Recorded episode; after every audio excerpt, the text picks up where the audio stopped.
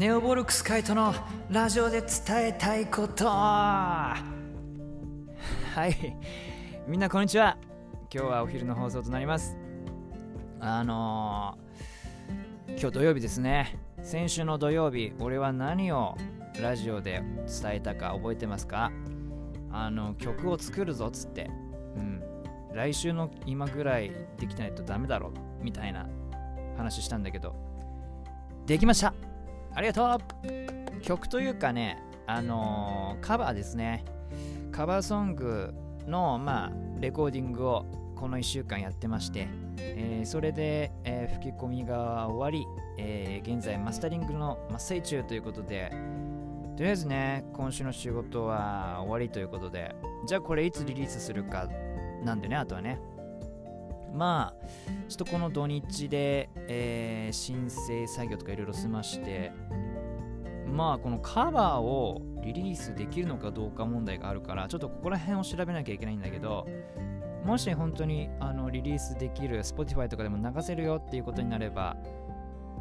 今月末か来月の頭には、まあ、発信できるんじゃないかな。もし、まあ、著作権的にカバーソングはやはりダメですということになれば、あの YouTube にのみ、えー、アップしようかなと思っていて、えー、そのカバーソングの、あのー、まあ、カバー動画という感じでね、え歌唱してる姿を動画に撮って、ネオボロックスのメインチャンネルの方にちょっと上げようかななんて考えてたりとかします。で今日はそんな、え自分のその目標を一つ達成できたっていう話と、えー、まあ嬉しいことにですね、まあ、スタイフ、今ね、このアンカー、スポティファイラジオ以外のラジオ発信として、スタンド FM というものを僕やってまして、そのスタンド FM のね、フォロワーが、なんと100人を超えました。えー、っと、まだね、使い始めて1ヶ月も経ってないかな。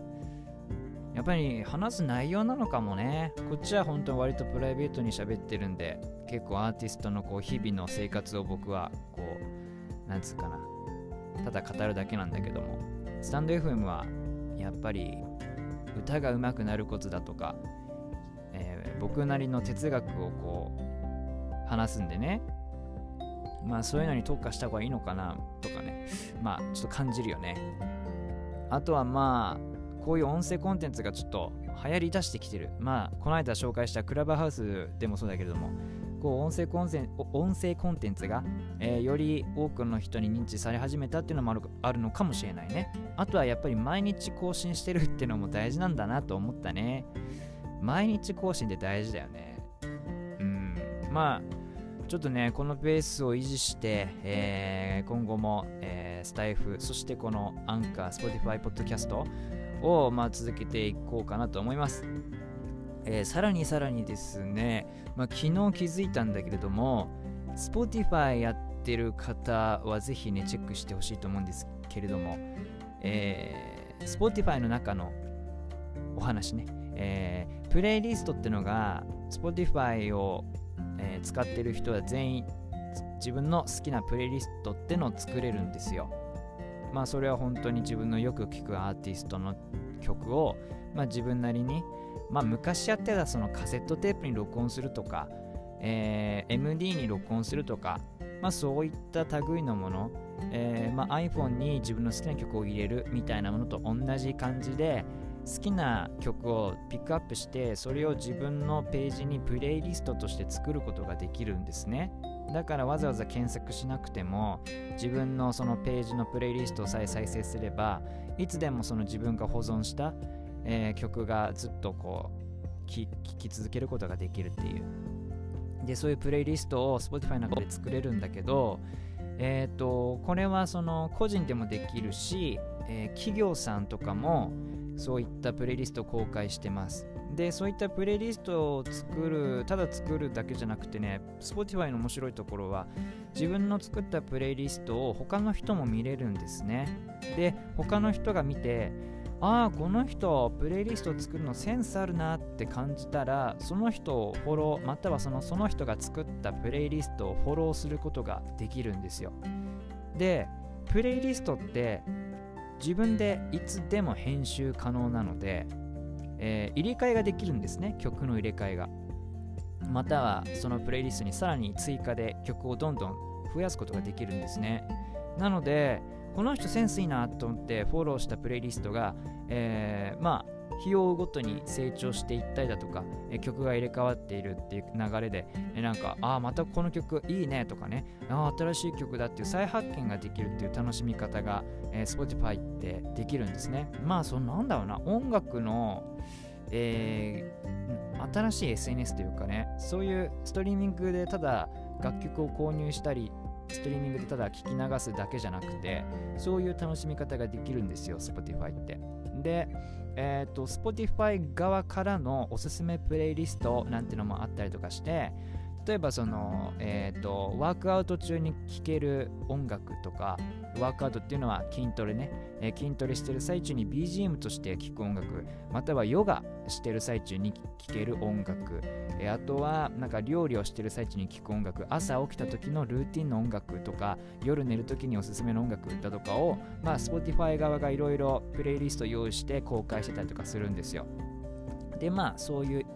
中で、えー僕のことをですね、えピックアップしてくれたプレイリストをこの間発見しまして、えっ、ー、と、昨日、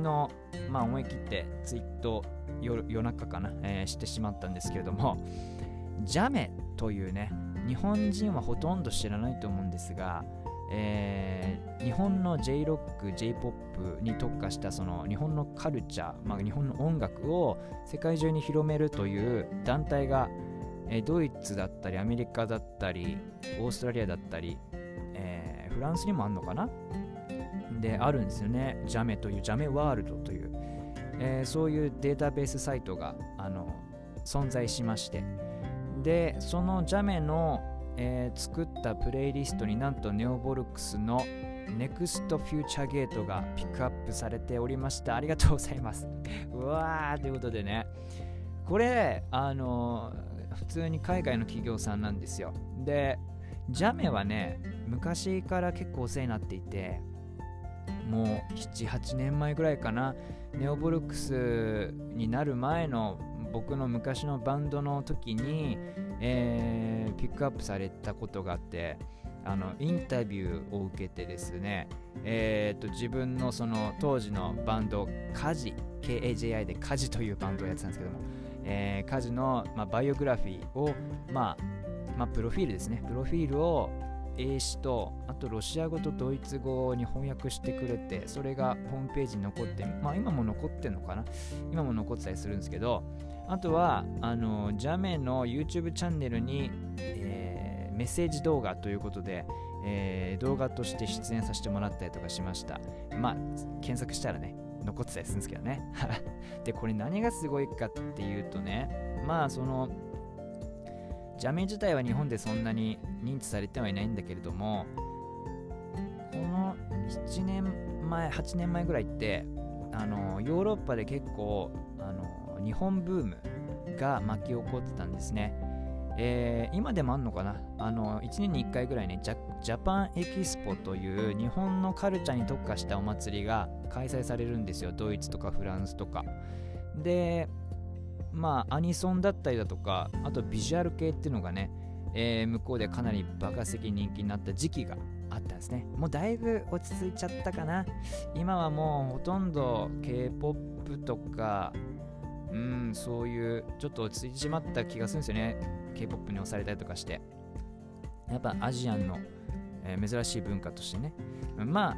そこまで爆発的なフェスかと言われるとそうでもないとは思うんですよね。まあ本当に一部の、えー、マニアックな、えー、まあ人たちが集うみたいな。日本で言うと何だろうね。日本で言うと、うん、ニコニコ超会議とかそういう感じ。まあそこまで大きくもないのかもしれないけど。まあそういうの日本でもありますよね。アニメに特化した同人誌売るとかね。うん、そういう感じだと思うんだよね。で、あのー、そういう時に、まあ、運よく、えー、まあ、当時のバンドであのピックアップされてねで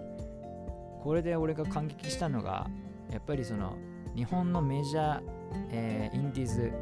え、そこを分けることなく一緒に紹介してくれてたんだよねなのでそのラルク・アンシエルとかあとは x ジャパンとか、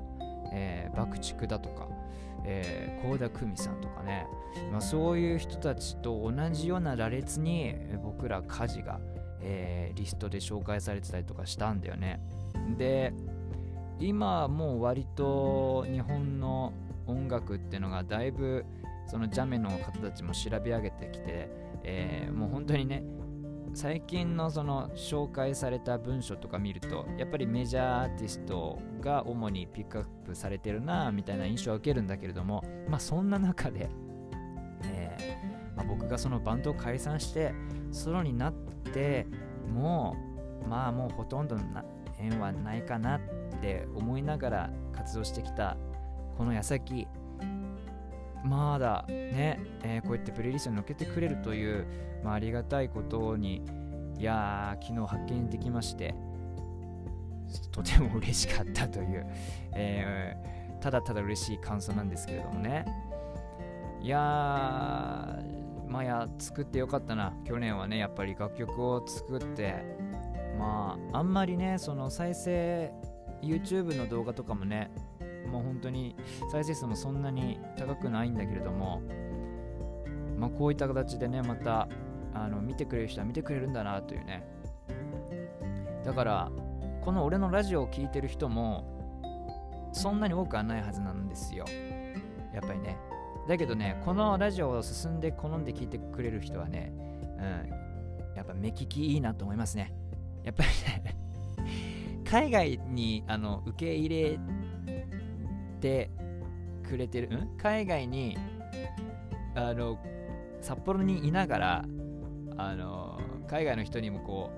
う、多少のインパクトを与えれるインディーズアーティストって俺あんまいない気がするんですよね。これまあ自画自賛なんですけど。それがまあ俺の強みでもあんのかななんて。何なんだろうね。俺のそのフェイスなのか、まあ、ビジュアル系だからなのか分かりませんけれどもね。ありがたいですよね。でもね、まあそのどこがいいのかっていう部分はわからないけれども、楽曲で選んでくれたっていうのは紛れもない事実かなっていう。プレイリストに乗っけてくれるってことは曲がいいからピックアップしてくれたってことなので。で、なんかそのプレイリストの説明見ると、2020年のプレイリストで、えー、ジャメがあのピックアップした2020年版みたいな感じで、えー、去年のリリースした楽曲をこうプレイリストに、まあ、2、30曲ぐらいの中に僕らがノミネートされてたんですよね。えー、っと、NEXT Future Gate は結構ね、あのえー、っと、日本の80年代から90年代ポップロックを意識して作ってて、えー、っと、一番意識したのは Being 系列のアーティストかな。まあもともとサウンドは、えーまあ、いつものね相方の圭介が持っていたサウンドに、えー、僕が後からメロディーを吹き込んで作ってったんですけどちょっとその ZARD とかね、えー、なんだろうな B'z っぽさその Being という、えー、90年代にもう日本の音楽をもう座感したあの超凄腕ミュージシャンに集まっていたそのビーイングの作る小田哲郎さんとかさ、えー、そういう人たちが作る音楽を意識してね、えー、作った曲なんですよ。で、これが結構その、まあ、NEXT Future Gate 未来の扉、次の未来の扉っていうタイトルなんだけど、えー、夢を目指していこうぜ新しい扉開けていこうぜっていうまああんまり今そういう曲ないなと思っていまだに夢目指してやってんだぜみたいな感じの、えー、内容になってますけれども。でもねやっぱ需要あるんだなってこういう曲ってまだまだ。うんやっぱり俺自身夢を与えたいっていうのもあるし俺自身が夢が好きだから夢を見ることが好きだし夢を少しずつ実現実現していくっていうのもすごくなんか生きがいが感じられるんだよね。だそういうのが歌で表現できたらいいなと思って作ったんでただやっぱりちょっと古臭いメロディーなので受け入れる人ってあんまいないかなって思ってたんですよね。で本当に個人的にただ好きなだけで作ったって感じ。だから面白いなと思う。やっぱりその俺がこれはいけるぞって思った曲が受けなかったりこれは微妙だろうって思ったやつが逆に受けてたりえこんなんでいいのみたいな。まあそういった部類だったんですよ。NEXT フューチャーゲットは。だけどそれがねそのピックアップされすごいですよ。プレイリストのもうそうそうたらメンツですよ。あの爆竹とかもあとハイドさんとかあとね今アニソンでめちゃめちゃブレイクしてるリサさんとかね。ワンウィザミッションえー、あと誰いたかな。まあそんなねものすごいメンツの中にネオボルクス入れてくれてるんですよね。なんかこれがやっぱりその海外の方たちのなんだろうその差が差をメジャーだろうがインディーズだろうが、えー、大差なく評価してくれるってのがいや大変ありがたいですね。まあこのあまあ、ラジオを聴いてくれてるみんなもねそういう風にちゃんとね評価してくれてる人だと思うんですよ。いやーなのでねいやー間違いはないですよ。俺に期待していいっすよ。マジでだってねなんか変なことしてないもんなんかそこら辺の人たちよりはね 割といい楽曲作れてるとは思ってますよ。もいや、これね、なんか言い過ぎな部分ももちろんあるし、なんで調子に乗ってる部分もあるんだけれども、やっぱ自分で作品作って、なんか、いや、俺の作品そうでもないんでっていう風にはしたくないんですよね。やっぱ作ってリリースして、だってそれをお金払って買ってくれる人がいるっていう時点で、俺は自信持っていいと思思うんすよ、自分で。で、まあそれが別に大ヒットしてようがしてなかろうが、そこは関係なく、自分が世の中に出す作品っていうのは本当に胸を張って自分の今できる最最大の力を発揮したものだと思うんでもちろん多分そのね年を重ねるごとにああテクニックいまいちだったなとかそれはその振り返って初めて思うことだと思うので、まあ、今一番できる力であの最大のその能力を発揮した、えー、いい作品だと思うんでそこはやっぱりねやっぱり自分自身でこの作品微妙とか思ってると作品自体に悪いんでうんあと買ってくれる人たちにもね。だってそもそもいや微妙みたいな感じの作品そもそもじゃあ世に出すなよって話だしね。なのでちょっと調子に乗ってるかと思われそうですがあの俺はねすごいアーティストだと思いますよ。恥ずかしいけども。うん、なかなかないって絶対こんなね海外の人にピックアップされる経験なんて、うん、まあメジャーだったらねあると思うけどね。メジャー行ってませんからね僕ね。しかも状況もしないですしね。はい。まあそんな感じでちょっとごめんなさい。本当にすいません。今日は自分に酔った放送になってしまいました、えー、まあという感じでまあ今後もあの頑張ってやっていくしかないよね。うん、あとは聞いてくれる人たちがどれぐらい増えていくかだとは思うので、本当に、まあ、ネオボルクス、まあ、ちゃんとね、このバンド体系というか、バンドサウンドになって、えー、自分の思うようにあのソロ活動としてやってきて、やっとね、えー、っと2019年からちょっとやり始めたから、まあ今年で3年目になるのかな。ネオボルクス自体はもっと前からあったんだけれどもね、まあいろいろ試行錯誤してやっと今の体型にできてそれがまあちゃんとリリースという形で作品が世に出せてこういう感じで評価されるようになったってことは自分のやった自分の決めた決断っていうのは間違いじゃなかったのかなってやっぱり思うのであのまあ今日もねあのこのラジオ終わった後も頑張っていろいろクリエイト作業続けたいと思います思いますっていうか続けますはいという放送でしたということで、また明日のラジオでお会いしましょう。ではまた。